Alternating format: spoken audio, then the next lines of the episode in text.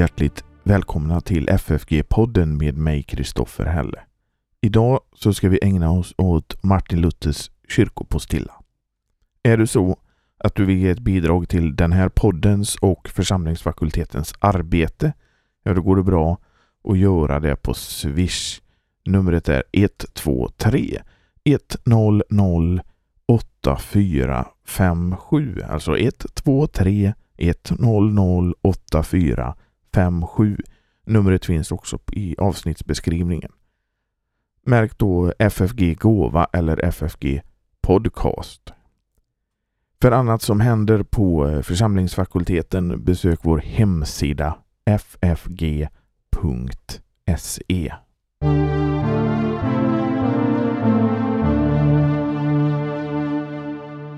Ja, idag så eh, får ni nöja er med bara mig här men jag hoppas att det ska gå bra också. Och vi ska i dagens avsnitt eh, titta lite närmare på Martin Luthers kyrkopostilla.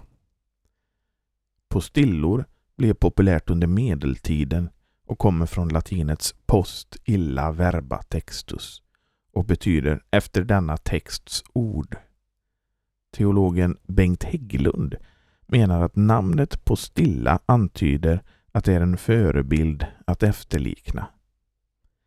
Även fast ordet hade lite olika betydelser genom åren beroende på vilken form av predikan eller text det var så har det efter utgivningen, utgivningen av just eh, Luthers kyrkopostilla eller Kirchenpostille som den hette på tyska 1527 fått betydelsen att det är en samling predikningar som är indelade i perikoper efter kyrkoårets texter. Det var många som följde Luthers exempel och gav ut sina egna postillor. En av de första var Martin Luthers närmsta medarbetare, Philip Melanchthon, som kom ut med sin postilla på tyska 1549. Andra som följde var den andre Martin, alltså Martin Kemnist, 1500 94 och Andreas Osiander 1597 och Johan Arndt 1616. I Sverige kom det faktiskt på stillor tidigt, redan 1530 för att vara exakt. Och inspirerad av Luther gav Olaus Petri ut en postilla. Och hans bror ärkebiskopen Laurentius Petri gav ut sin postilla 1555.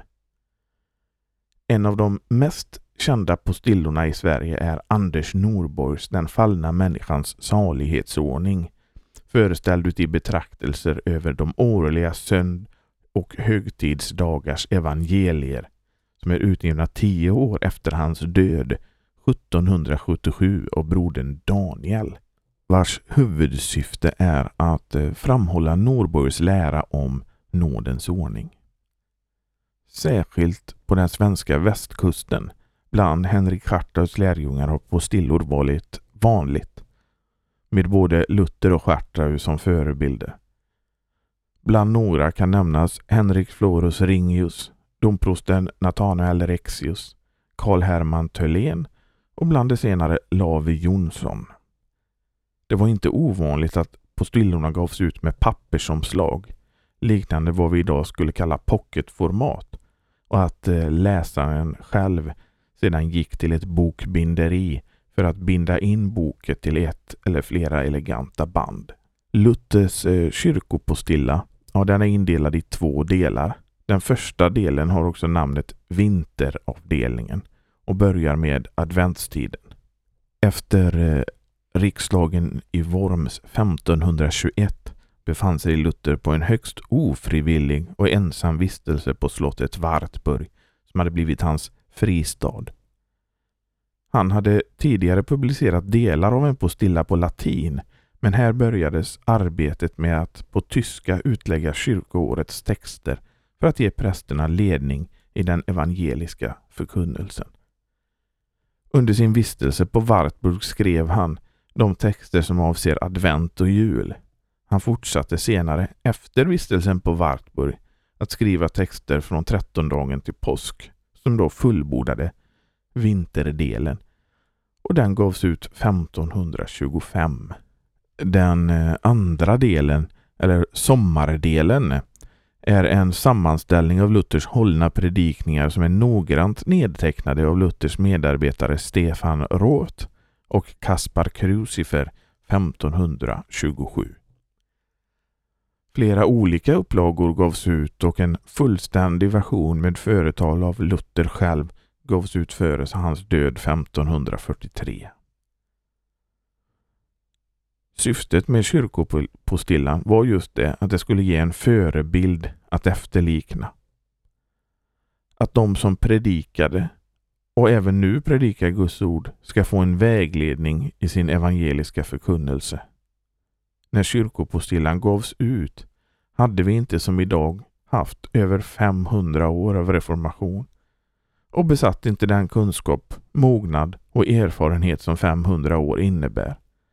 Så det var ett välbehövligt verktyg för de predikanter där ute som ville förkunna evangeliet. Även fast präster som bröderna Olaus och Laurentius Petri tagit inspiration från Luther och hans kyrkopostilla dröjde det ända fram till 1753 innan det kom en svensk översättning. Det hade föregåtts av två kungliga skrivelser till församlingarna med syftet att det skulle få översättningen så som en bok vid vilket man näst den heliga skrift och de symboliska böckerna allra säkrast kan och bör trygga sig. Det var således så att det var även lekmännen som skulle få tillgång till Luthers utläggning av evangeliet. I alla fall i vissa delar av de väckelser som kom på 1800-talet hade kyrkopostillan en stark ställning. Särskilt stark var den i Norrland där den ofta sågs som den viktigaste skriften efter Bibeln. Luther eh, han hade som mål att hans utläggningar i denna postilla skulle väcka sådant intresse att det skulle leda till ett djupare studie av skriften som är Guds sanna och uppenbarade ord. Dess tillkomst för att på sin tid komma till rätta med de irrläror och falsk förkunnelse som fanns kan även idag vara en inspiration för den som vill förkunna Guds ord. Man finner alltid någonting till uppbyggelse och inspiration när man läser den. Kyrkoåret börjar nu lida mot sitt slut. Så jag tänkte att eh, vi skulle se vad Martin Luthers kyrkopostilla har att säga till oss på domsöndagen, eller som den heter i kyrkopostillan, 26 söndagen efter heliga trefaldighet. Och evangeliet är då Matteus 25, 31 till och med 46. Detta evangelium är i sig självt efter ordalydelsen klart och tydligt.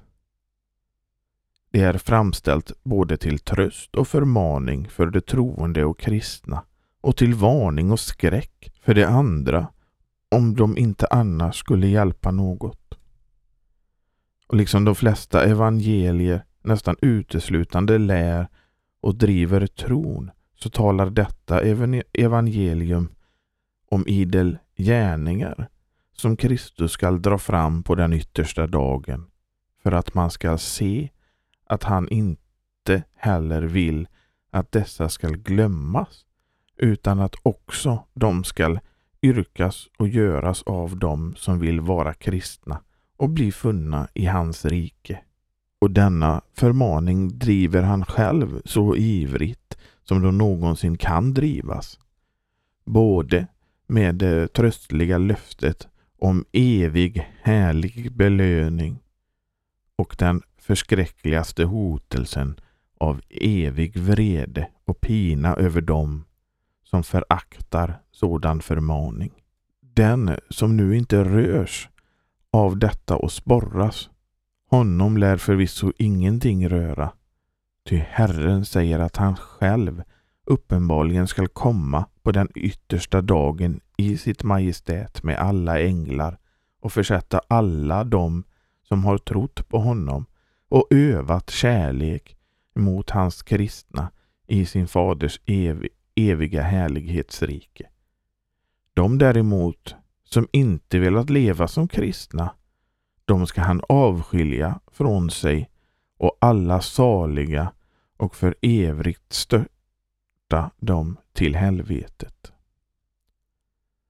Om nu detta inte var sagt för oss så skulle vi vara övermåttan nyfikna. Att få höra hur det skall gå till på den yttersta dagen och vad Herren Kristus skall göra och säga då. Nu hör vi det här och har allra först döden för ögonen, som ingen skall kunna fly undan och därefter domen. Därmed skall det gå så till att Kristus genom uppståndelsen ska sammanföra alla människor som någonsin levat på jorden och på samma gång själv komma ner i stort outsägligt majestät sittande på sin domartron och med honom skall sväva ned hela det himmelska härskaran omkring domaren. Sålunda skall han då visa sig för alla, både onda och goda, så att vi och alla skall stå uppenbara för honom och ingen skall kunna dölja sig. Anblicken av en sådan härlighet och ett sådant majestät skall genast lända de fördömda till största förskräckelse och pina. Som episten säger att de skall lida straff, evigt fördärv från Herrens ansikte. Även om inte mer än en enda ängel var där så skulle, om det var möjligt att fly, inte ett enda av de bävande, onda samvetena bli kvar inför honom. En tjuv och en bov kan ju inte tåla att han måste stå inför en mänsklig domare. Kunde han komma undan så gjorde han det mycket hellre om det också endast för att inte offentligen bringas på skam för att förtiga att han skulle få höra dödsdomen utgå över sig. Vilken förskräcklig syn skall det inte bli för de ogudaktiga att se. Inte enbart alla änglar och skapade varelser utan även domaren i hans gudomliga majestät och höra det eviga fördömelsen och avgrundseldens dom för evigt uttalas över sig. Detta ensamt borde ju rimligtvis vara en stark och kraftig varning för oss. Så att vi ställer oss som kristna och att vi med ära och frimodighet kan stå inför denne majestäts Herre på hans högra sida där inte mer någon fruktan och förskräckelse skall vara utan idel evig tröst och glädje. Ty han vill då, säger han själv här, genast skilja getterna från fåren, så att det ska bli uppenbart inför alla änglar, människor och andra varelser, vilka som varit eh, hans fromma, rätta kristna, så också de som varit falska skymtare och hela den gudlösa världens hop. Detta avskiljande och avsöndrande kan eh, intill den dagen inte ske här i världen. Inte ens bland den hop där Kristi kyrka dock finns. Utan här måste goda och onda vara tillsammans som liknelsen om bröllopsgästerna säger i Matteus 22.10 och som även Kristus själv har måste måst tåla Judas bland sina apostlar. D detta släkte i världen är djävulens rike, Filemon 2.15. Men de har härvid också, som i allt deras lidande på jorden, tröst av denna tillstundande domens dag, då Kristus skall göra en sådan skillnad mellan dem och den andra hopen att inga falska, onda människor, ja varken djävul eller död, efter det skall kunna vidröra eller anfäkta dem. Då ska han utsäga den dom som han har avfattat och satt upp och som förvisso inte skall bli ändrad. Nu ser det ju ganska besynnerligt ut att han just grundar den på och som grund och orsak till den framställer det som i vad mån de har gjort eller inte gjort dessa gärningar som han har räknat upp. Så också att han anför en lång ursäkt både av dem som har gjort och av dem som inte har gjort dessa gärningar, som dock allesammans talas i ett enda ögonblick. Ty då skall alla människors hjärtan stå öppna för hela skapelsen och som det här predikas så skall det där hastigt verkställas. Nu tog någon fråga varför Kristus endast kommer att anföra sådana gärningar som brukar kallas barmhärtighetsverk och tvärtom obarmhärtighetsverk till vilka man med anledning av denna text räknar sex olika slag fastän många flera sådana skulle kunna nämnas fast de då noga taget inte kan hänföras under mer än ett bud, det femte. Du skall inte dräpa, med vilket, som Kristus själv uttrycker det, i allmänhet befalls att man skall vredgas mot nästan utan att vara vänlig, tjänstaktig och hjälpsam mot honom och göra honom gott när han än behöver det, vare sig han är hungrig, törstig, naken, husvill, fången, sjuk eller annars nödställd. Ja, även mot dem som har givit skäl och orsak till vrede och obarmhärtighet och inte syns vara värda kärlek och välgärning.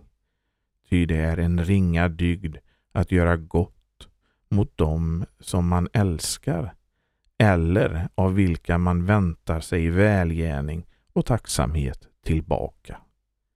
Men som det är sagt, man kunde väl också efter de andra buden räkna upp ännu fler sådana barmhärtighetsverk som efter det sjätte, att den ene hjälper den andre hålla hustru, barn och husfolk till tukt och ära. Så också efter det sjunde, åttonde och de två sista, att vara behjälplig till att rädda och vidmakthålla nästans gods och ägodelar, hus, hem och goda rykte och att skydda och bistå de fattiga och förtryckta och de som lider övervåld med mera. Kristus säger ju i Matteus 12.36 att människorna skall nödgas avlägga räkenskap, inte endast för att de överträder dessa bud utan också för varje onyttigt ord som de har talat. Ja, var tar väl de gärningar vägen som skall göras efter den förra tavlans bud och som är de yppersta som rätt lära, tro, bedja och höra Guds ord och befrämja det. Varför fäller Kristus då så stränga och skarpa domar endast över dem som inte gjort det i femte budet befallda gärningarna, som till och med hedningarna gör? Ja, själva tuktarna berömmer och övar dessa gärningar sinsemellan mer än vi som kallas kristna. Ty ibland de håller var och en den andre för en broder och delar med sig åt honom vad han har. Ja, de håller det för den största trolöshet och skändligaste odygd om inte den ene ger den andra ett stycke bröd när han lider av hunger. Varför upphöjer han då här så särledes de gärningar som även bland turkar och hedningar aktas högt? Han lär väl inte vilja säga att de okristna förtjänar evigt liv med sådana gärningar. Ty han talar om de kristtrognas gärningar. Det antyder han själv när han säger Jag var hungrig och ni gav mig att äta och så vitt ni har gjort det här mot en enda av dessa mina minsta bröder så har ni gjort det emot mig. Ty det är ju inte underkastat tvivel att den som skall öva sådana barmhärtighetsgärningar mot de kristna själv måste vara en troende kristen. Däremot den som inte tror på Kristus, han lär i sanning inte vara någon kristen, ännu mindre så god mot Kristus själv att han för den skull bevisar barmhärtighet mot hans fattiga, nödlidande och så vidare. Därför skall också Kristus dra fram sådant inför domen och därefter fälla sitt utslag över bägge parterna som har gjort eller inte gjort dessa gärningar till ett offentligt vittnesbörd om frukterna av deras tro och deras otro. Dock låter det som eh, om han härmed ville visa att de många ibland de kristna blir efter att ha hört evangeliets predikan om syndernas förlåtelse och Guds nåd i Kristus mycket värre än hedningarna. Ty så säger han i Matteus 19.30 att många av de första skall vara de sista och de sista de första. Alltså skall det även här vara här vid slutet visa sig att de som skulle vara rätt kristna eftersom de har hört evangeliet har blivit mycket värre och obarmhärtigare än tidigare, vilket man nu endast allt för mycket ser har gått i fullbordan. När man tidigare under påvens förförelser och falska gudstjänst skulle göra goda gärningar så var alla beredvilliga till det och en furste eller en stad kunde göra större och rikligare stiftelser och ge mer allmosor än nu alla konungar och kejsare tillsammans skulle förmå. Nu däremot har hela världen inget annat lärt än att skinna och preja och uppenbarligen roffa och stjäla genom lögn, bedrägeri, ockrande och priserna stegrande och så vidare.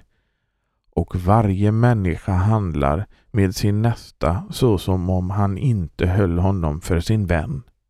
Mycket mindre för sin broder i Kristus, utan för sin dödsfiende och som om han gärna ensam ville riva åt sig allting själv och inte unna sin nästa någonting.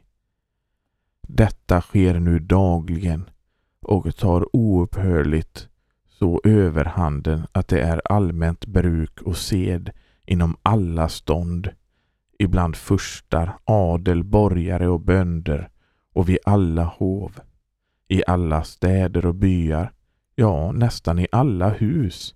Säg mig, vilken stad är nu så mäktig eller så from att den skulle kunna åstadkomma nog mycket till att föda en skolmästare eller en kyrkoherde.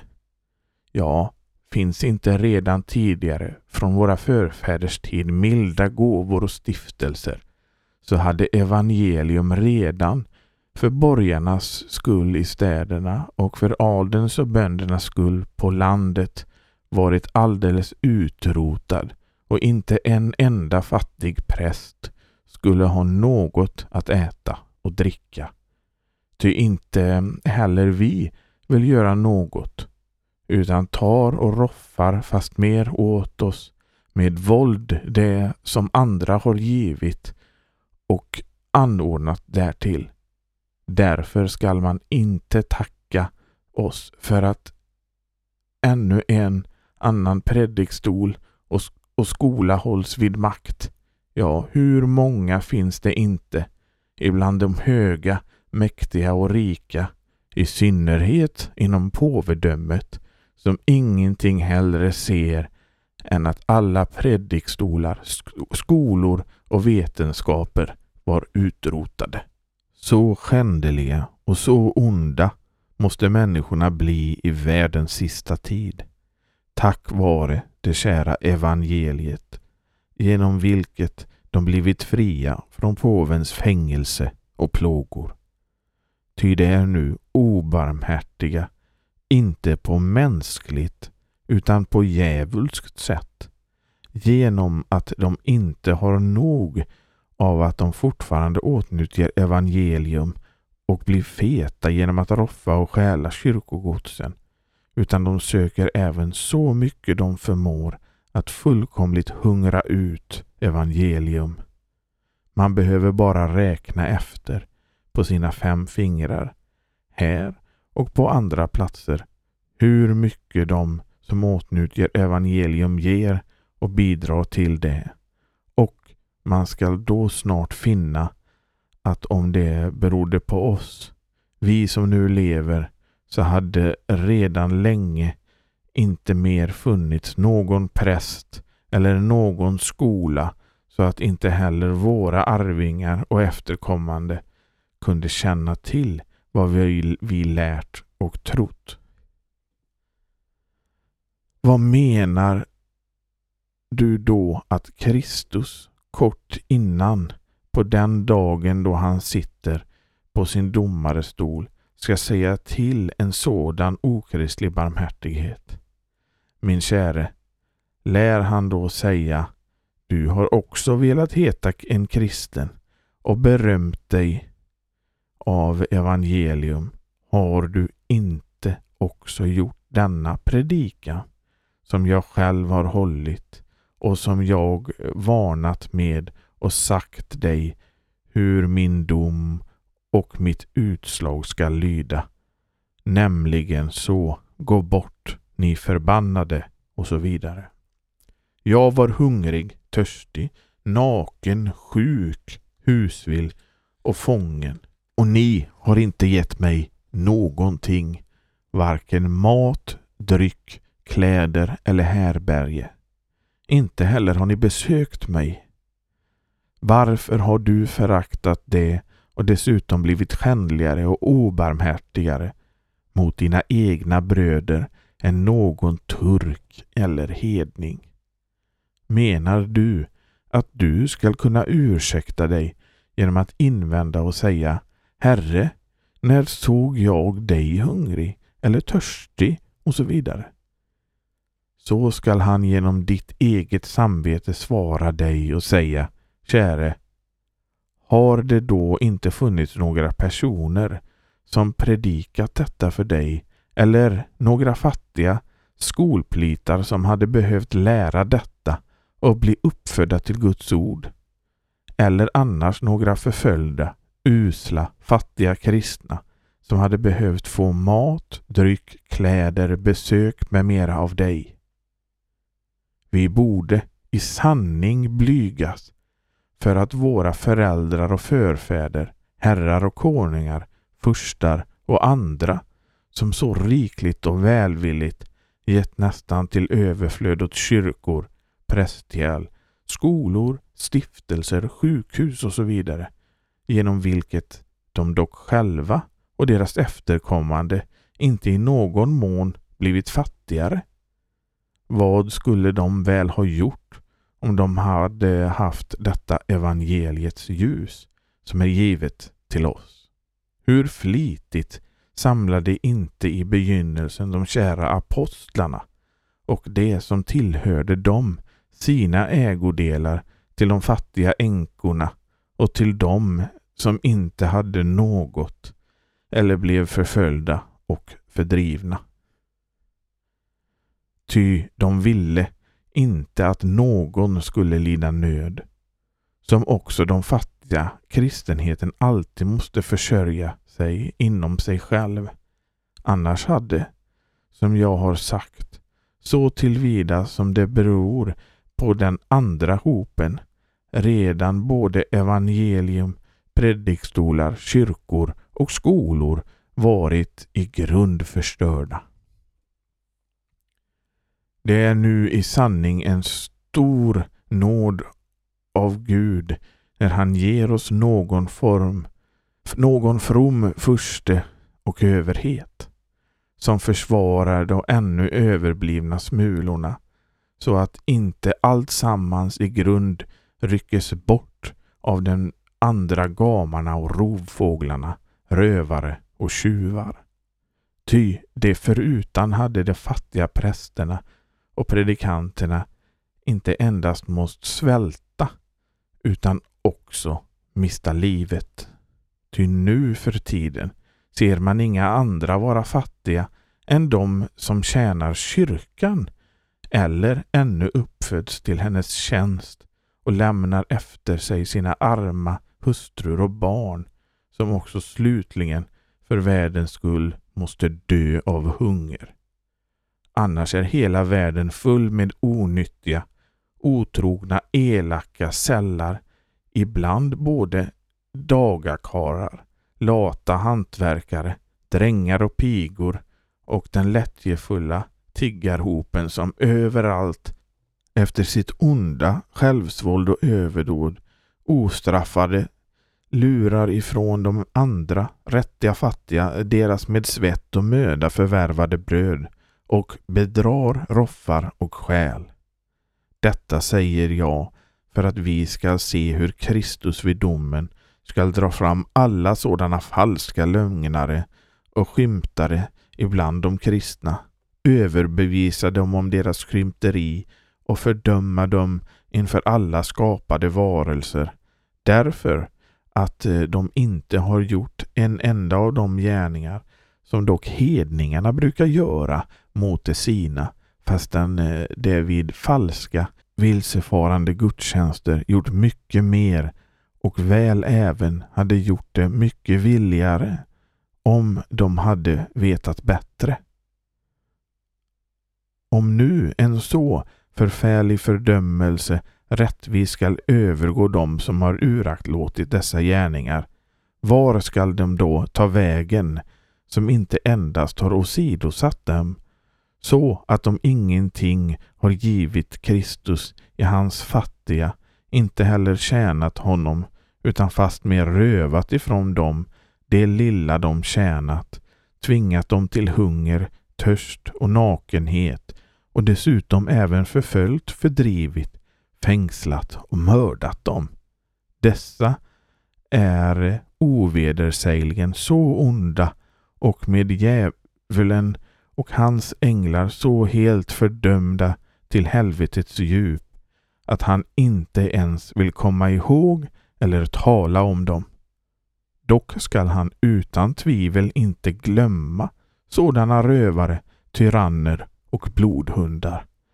Liksom han förvisso inte heller skall glömma eller lämna utan vedergällning sådana som själva särskilt för Kristi och hans ords skull har lidit hunger, törst, nakenhet, förföljelse och så vidare.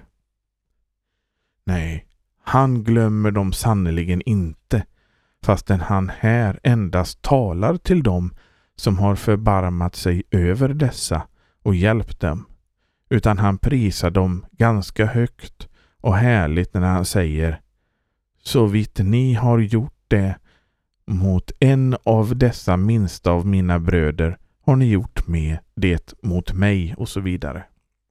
Denna gruvliga dom borde väl främst förskräcka våra stora andliga prelater som kallar sig påve, kardinaler, biskopar, domherrar, mässpräster, ja hela den antikristiska djävulshopen i Rom och överallt i deras inrättningar och sjökohus om de bara inte var så helt förstockade och lämnade sig självmant med kropp och själ åt djävulen och liksom tävlade och strävade efter att falla i helvetets eld.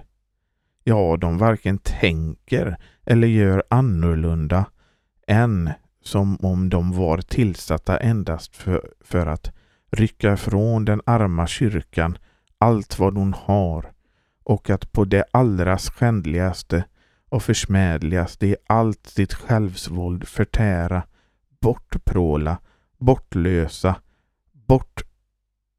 bortfrossa, bortspela och borthora det som gett till underhållande för predikstolar, skolor och fattiga. Dessutom bespottar de också Gud och människor som Petrus säger till dem i andra Petrusbrevet 2.13. Ja, dessutom dräper det uppenbart även oskyldiga, fromma människor. Ja, ve och åter evigt ve över dessa och alla dem som håller med dem. Det var i sanning bättre för dem att de, som Kristus säger om Judas, aldrig hade blivit födda. Och de borde väl önska att deras moder hade dränkt dem i det första badet efter att de hade blivit, fått bli kvar i moderlivet, hellre än att någon av dem skulle bli påve, kardinal, påvlig biskop. Ty det är dock inte annat än idel förtvivlan, utomordentliga, inte gat eller ficktjuvar, utan uppenbara stråtrövare som inte rövar ifrån det stora och, och väldiga utan från de fattiga och usla, ifrån kyrkor, skolor och sjukhus som de rycker brödbiten ur munnen på så att de inte kan uppehålla sitt liv. Varje människa måste därför akta sig för påve, biskopar och påvliga präster som, som för dem som medan de ännu lever är fördömda till helvetets avgrund. Det är sannerligen inte förgäves som Paulus förutsäger i Andra Timoteusbrevet 3.1 att eh, i de yttersta dagarna till, tillstundar svåra tider Ty hela världen löper ju så säker och bryr sig inte om den förskräckliga dom som de hör redan vara beslutad över dessa, de arma kristnas obarmhärtiga rövare, tjuvar och mördare. Allra mest över dem som skall vara kristna men efter att de har fått nåden snart återfaller av och som hunden återgår till sina spyor och som svinet återvältrar sig i träcken. Andra Petrusbrevet 2.20-23. Och förrän man vet ordet av det blir de det första det sista.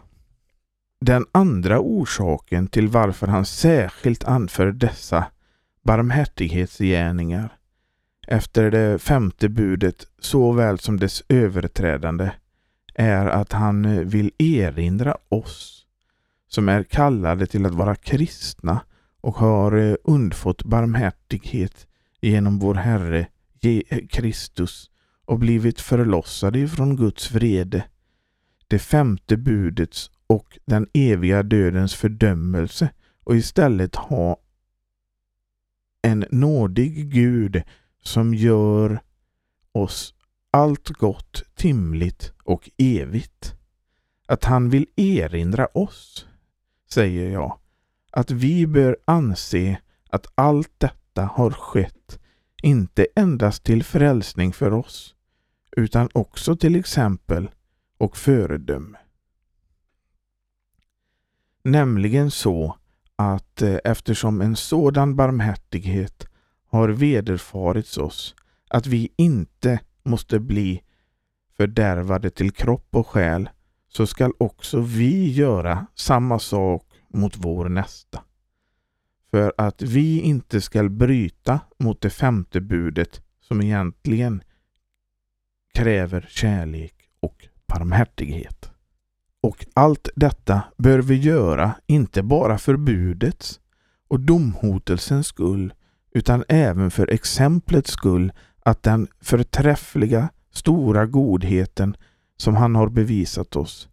Ty detta exempel bör ju inte vara utan frukt, liksom inte heller hans återlösningsverk är utan kraft och frukt.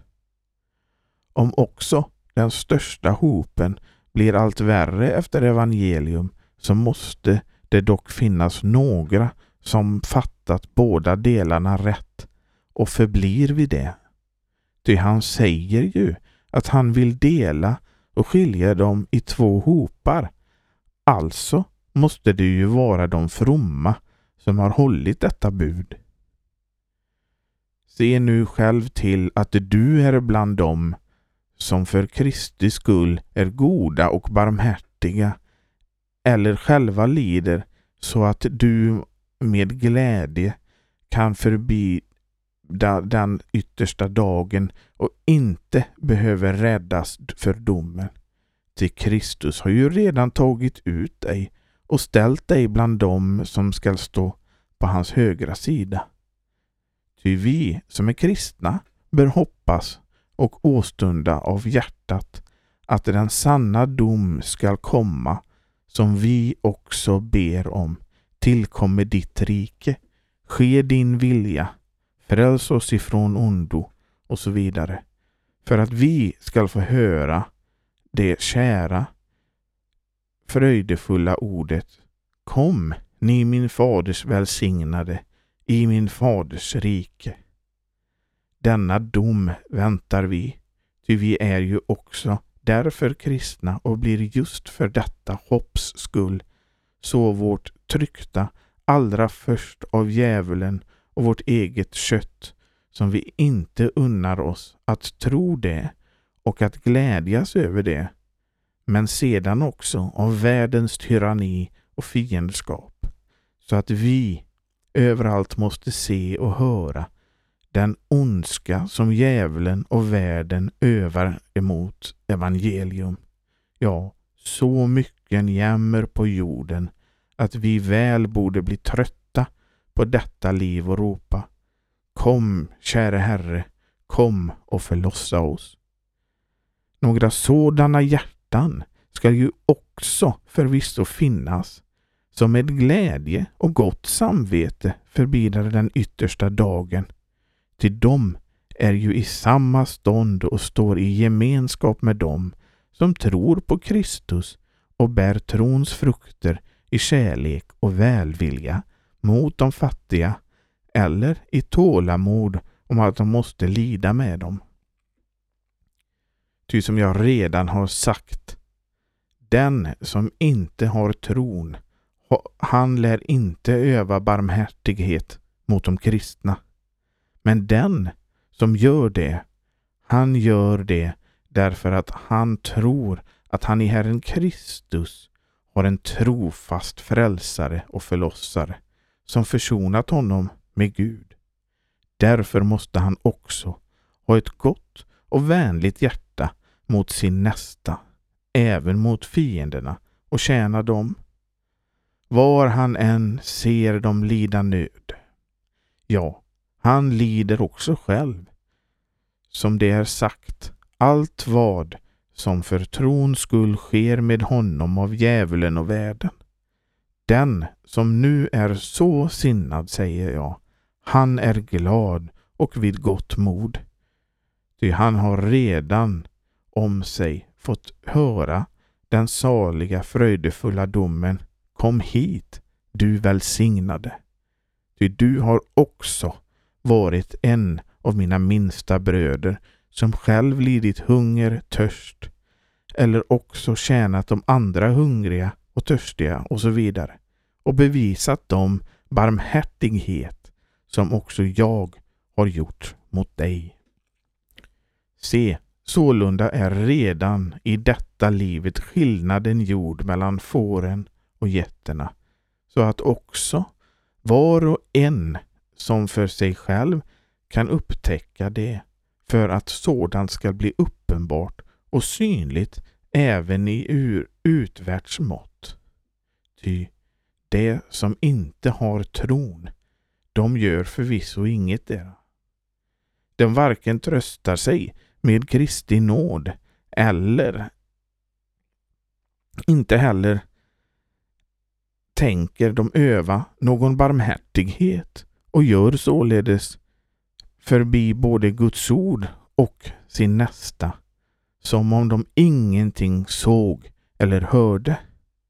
Ja, de vill ingenting veta om det, det där är Herren som de skulle tjäna med det eller att han skulle fordra sådant av dem.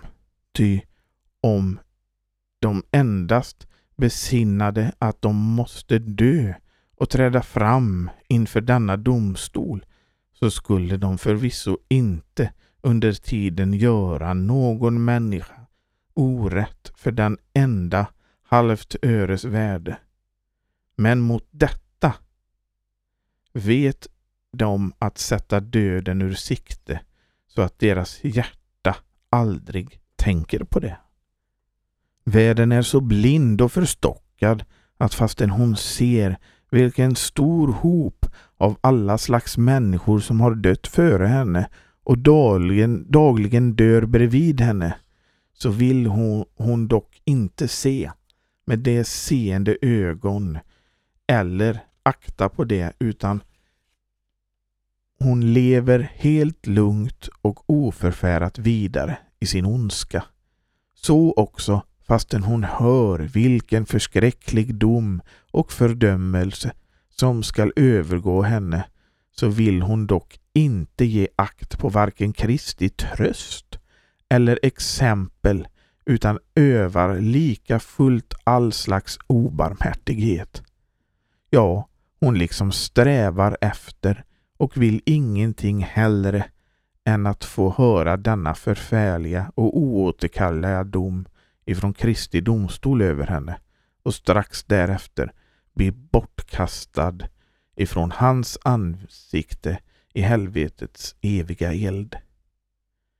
Nåväl, den som kan bli omvänd och vill låta sig tillsägas, han har härmed nog både till skräck och varning, uppmuntran och lockelse, så att han medan tid är väl borde foga sig efter det enligt Kristi ord och föredöme för att eh, inte med världen behöva höra dess förskrä den förskräckliga domen utan med de fromma kristna få glädjas och trösta sig av barmhärtigheten. Ty Kristus själv undanhöll inte denna allvarliga förmaning för sina apostlar när han i Lukas 21 34 till 36 säger Ha akt på er själva så att eh, inte era hjärtan är förtyngda av frosseri och dryckenskap och detta livets bekymmer, vilket visar att sådant skall få överhanden i världens sista tid, så att den dagen plötsligt kommer på och så vidare, utan vaka alltid och be att ni skall aktas värdiga att undfly allt detta som skall komma och att ställas inför Människosonen och så vidare. Men märk här noga vad jag sa i början, att han likväl vill skilja mellan sina trognas goda gärningar och turkarnas eller hedningarnas gärningar, eftersom han talar om sådana gärningar som bevisas honom, om vilka dessa ju inte vet någonting. Som också de gudlösa ursäktar sig och säger att de inte sett honom. Härmed har han nu ganska väl uttytt det femte budet så att det heter att den som gör så, han kan inte vara annat än en troende kristen som gör det mot Kristus, liksom han också gav den kvinna som smorde hans huvud och fötter i Matteus 26. Det är beröm att hon hade uppfyllt detta bud när han säger En god gärning har hon gjort emot mig. De fattiga, de har ni alltid bland er. Och om ni vill så kan ni göra dem gott. Men mig har ni inte alltid.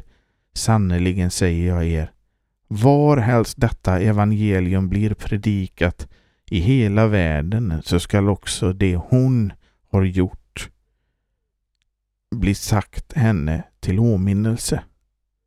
Så också i Matteus 10.42. Den som ger en enda av dessa små endast en bägare kallt vatten att dricka för hans lärjunges namn, sannerligen säger jag er, han skall inte mista sin lön. Detta borde vi skriva in i vårt hjärta och väl besinna vilken stor förträfflig gärning det är att göra en kristen gott. Men också tvärtom vad det är att göra en kristen skada. Som jag har sagt om påven, biskoparna, tyrannerna och herrarna som från Kristi fötter tar det som de inte har gett honom, nämligen de fattigas mat, dryck, härberge och uppehälle.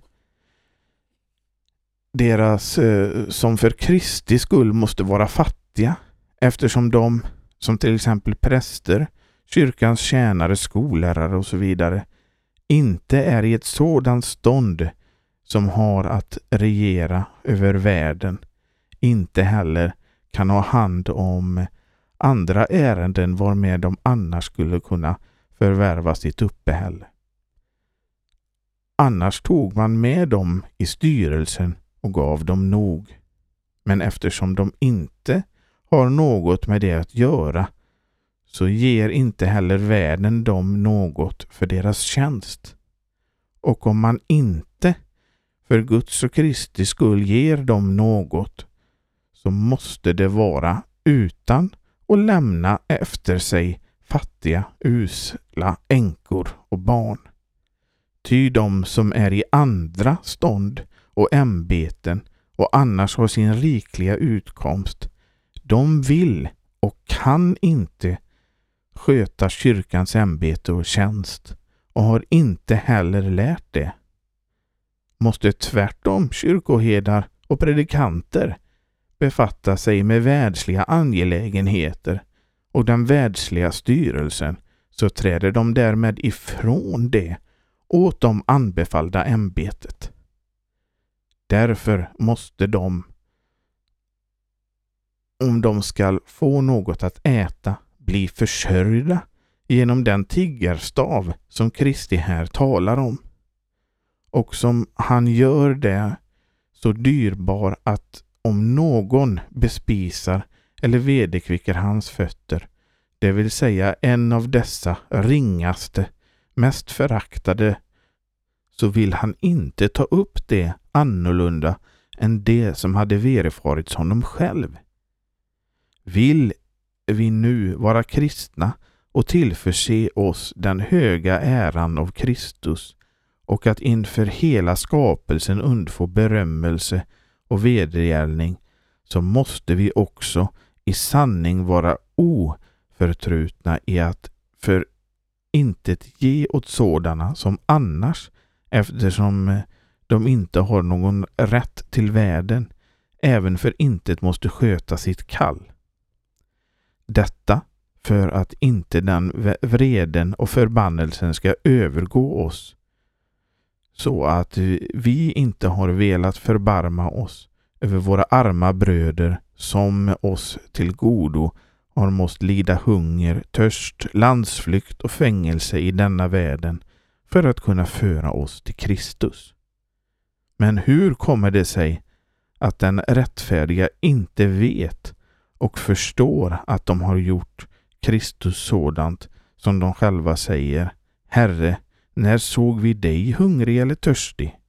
Utan tvivel därför att de har ett alltför ringa utseende när man ger en fattig kyrkoherde, predikant, skollärare eller en kyrkosångare något. Så att, de, så att det ju inte kan vara dyrbart inför Gud. Ja, världen håller det för idel borttappade pengar och likväl måste det vara en måste var och en säga om ingen predikstol, inga skolor, inga sjukhus fanns, hur vore väl världen rikare genom det? Eller hur är hon nu fattigare med undantag av att vi alla vore hedningar. Eller också måste vi, som hittills skett, i djävulens namn, ge dem nog och låta oss skinnas in till blotta benen av dem, som bedragit oss till både kropp och själ. Med ett ord. Kyrkor och skolor får i sanning den minsta delen av världen och likväl ser den så snett på och beklagar sig så högljutt över allt vad de får, trots att den inte alls ger någonting till det. Så att hon anser det vara vida bättre använt att hon ger hundra gånger mer åt idel oförskämda, lidliga sällar och gycklare. Ja, hon kan mycket hellre glömma det som hon måste låta fogdar med våld roffa och ta bort från henne. Och det också därvid givit henne huden full med stryk. Det vill helt enkelt inte gå in i världens huvud för att den skulle tro och tänka att detta heter att ge något åt Kristus själv. Ja, vi själva kan inte en gång anse det så. Men Kristus kan här rätta, tala och döma om det. Och han vet vilken makt som ligger därpå. Ty man kan ju inte uppfostra ungdomen till Guds rika annorlunda än genom skolor, inte heller hålla Guds ord vid makt genom annat än predikoämbetet. Om man nu låter det förfalla så måste det väl bli idel Sodom och Gomorra av det. Och det går så som det gick dessa städer sedan de kastat bort Guds ord och inte mer ville höra eller tåla den fromme Lot. Som också profeten Hesekiel profeterar i kapitel 16, 48 50 över Jerusalem och säger Så sant jag lever, säger Herren, Herren, din syster Sodom och hennes döttrar har inte gjort det som du och dina döttrar har gjort. Se, detta var din syster Sodoms missgärning, fast en höghet, överflöd och tryggad ro hade blivit henne och hennes döttrars beskärd, så understödde hon likväl inte den arme och fattige. Tvärtom blev de högfärdiga och bedrev det som var styggligt inför mig. Därför försköt jag dem när jag såg detta. Så förhåller det sig också nu överallt när varje människa, bönder, borgare och adel ideligen samlar pengar, skinnar och skaver, frossar och super och driver allt självsvåld alldeles som om Gud var ett ingenting. Ingen antar sig den fattige Kristus och hans tiggarstav, utan fastmer trampar de honom under fötterna till, tills dess även ibland oss som i Sodom och Gomorra all lydnad, tukt och ära försvinner. Ingen predikan, ingen förmaning vill hjälpa, utan det onda har så fått överhanden att straffet inte kan utebli länge till. Jag profiterar ogärna av hjärtat eftersom jag ofta erfarit att det endast allt för väl gått i fullbordan.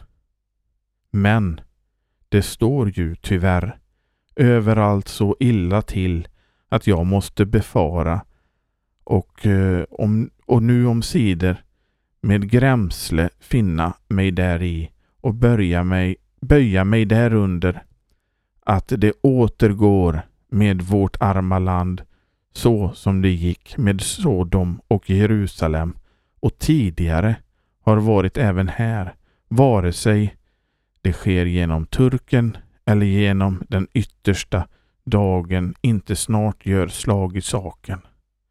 Genom att landet råkar i inbördeskrig. Ty det är så illa och liksom överspunnet och genomdrucket av ondska att det näppeligen kan bli värre. Och finns det ännu någon Gud så kan han inte låta det få vara ostraffat.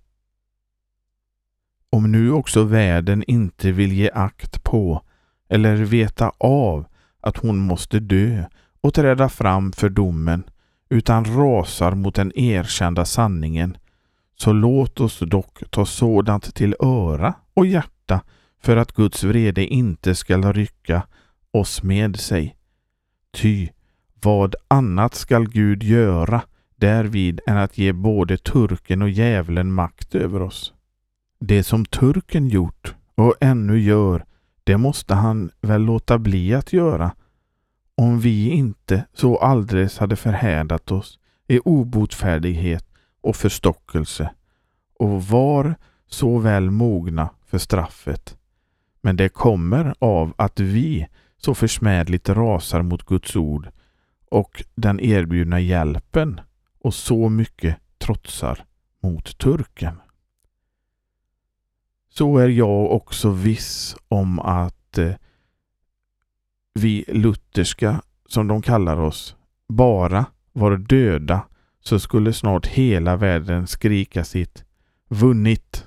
Liksom om eh, hon hade slukat alla turkar allt intill den sista. Men då skall det också hända dem att eh, hundra av dem blir slagna av en turk. Och när den när det jämmerskriket börjar, när turken jämmerligen styckar sönder folket, män och kvinnor och barn, då först skall också vi börja ropa och klaga. Men det måste vara så att vi gör som judarna och endast straffar denne Kristus ur vägen. Endast när han blivit korsfäst så får vi väl råd mot turken, liksom Junker Kaifas och hans judar fick råd mot romarna. Så menade också herrarna i Jerusalem att eh, om de bara fick döda profeten Jeremia så skulle det väl bli säkra för konungen i Babel. Detta skedde så att när de väl hade kastat Jeremia i fängelse så kom konungen och förde bort dem alla i fångenskap. På samma sätt ser jag också att Gud har spunnit ett nät över hela vårt land som vill gå alldeles samma väg i sin medvetna förhädelse trots ondska, förakt och otacksamhet mot det kära evangeliet och vill inför Gud vara skyldigt till en så stor galenskap som de också rikeligen ska få plikta för. Gud, hjälp och bevare oss och vår lilla fattiga hop så att vi kan fly undan den förfärliga vreden och bli funna bland dem som ärar och tjänar den fattige Kristus och med glädje förbidar domen och saligheten på hans högra sida. Amen. När eh, man nu läser vad Luther har skrivit finns det mycket som man känner igen även i våra dagar. Och så kommer det att eh, vara till tidernas slut. Och det är väl eh, det som gör att det är så speciellt med denna kyrkopostilla och med hela Guds ord. Det talar till oss var vi än är, när vi än är. Det talar till vår situation så som den är just idag. Det ålderdomliga språket och formuleringarna vittnar om dess åldriga ursprung och att det inte är någon nyskriven text. Men det är inte något som man ska bli avskräckt av. Snarare tycker jag att man ska bli inspirerad av det och läsa det och som att man lär sig både språk och teologi.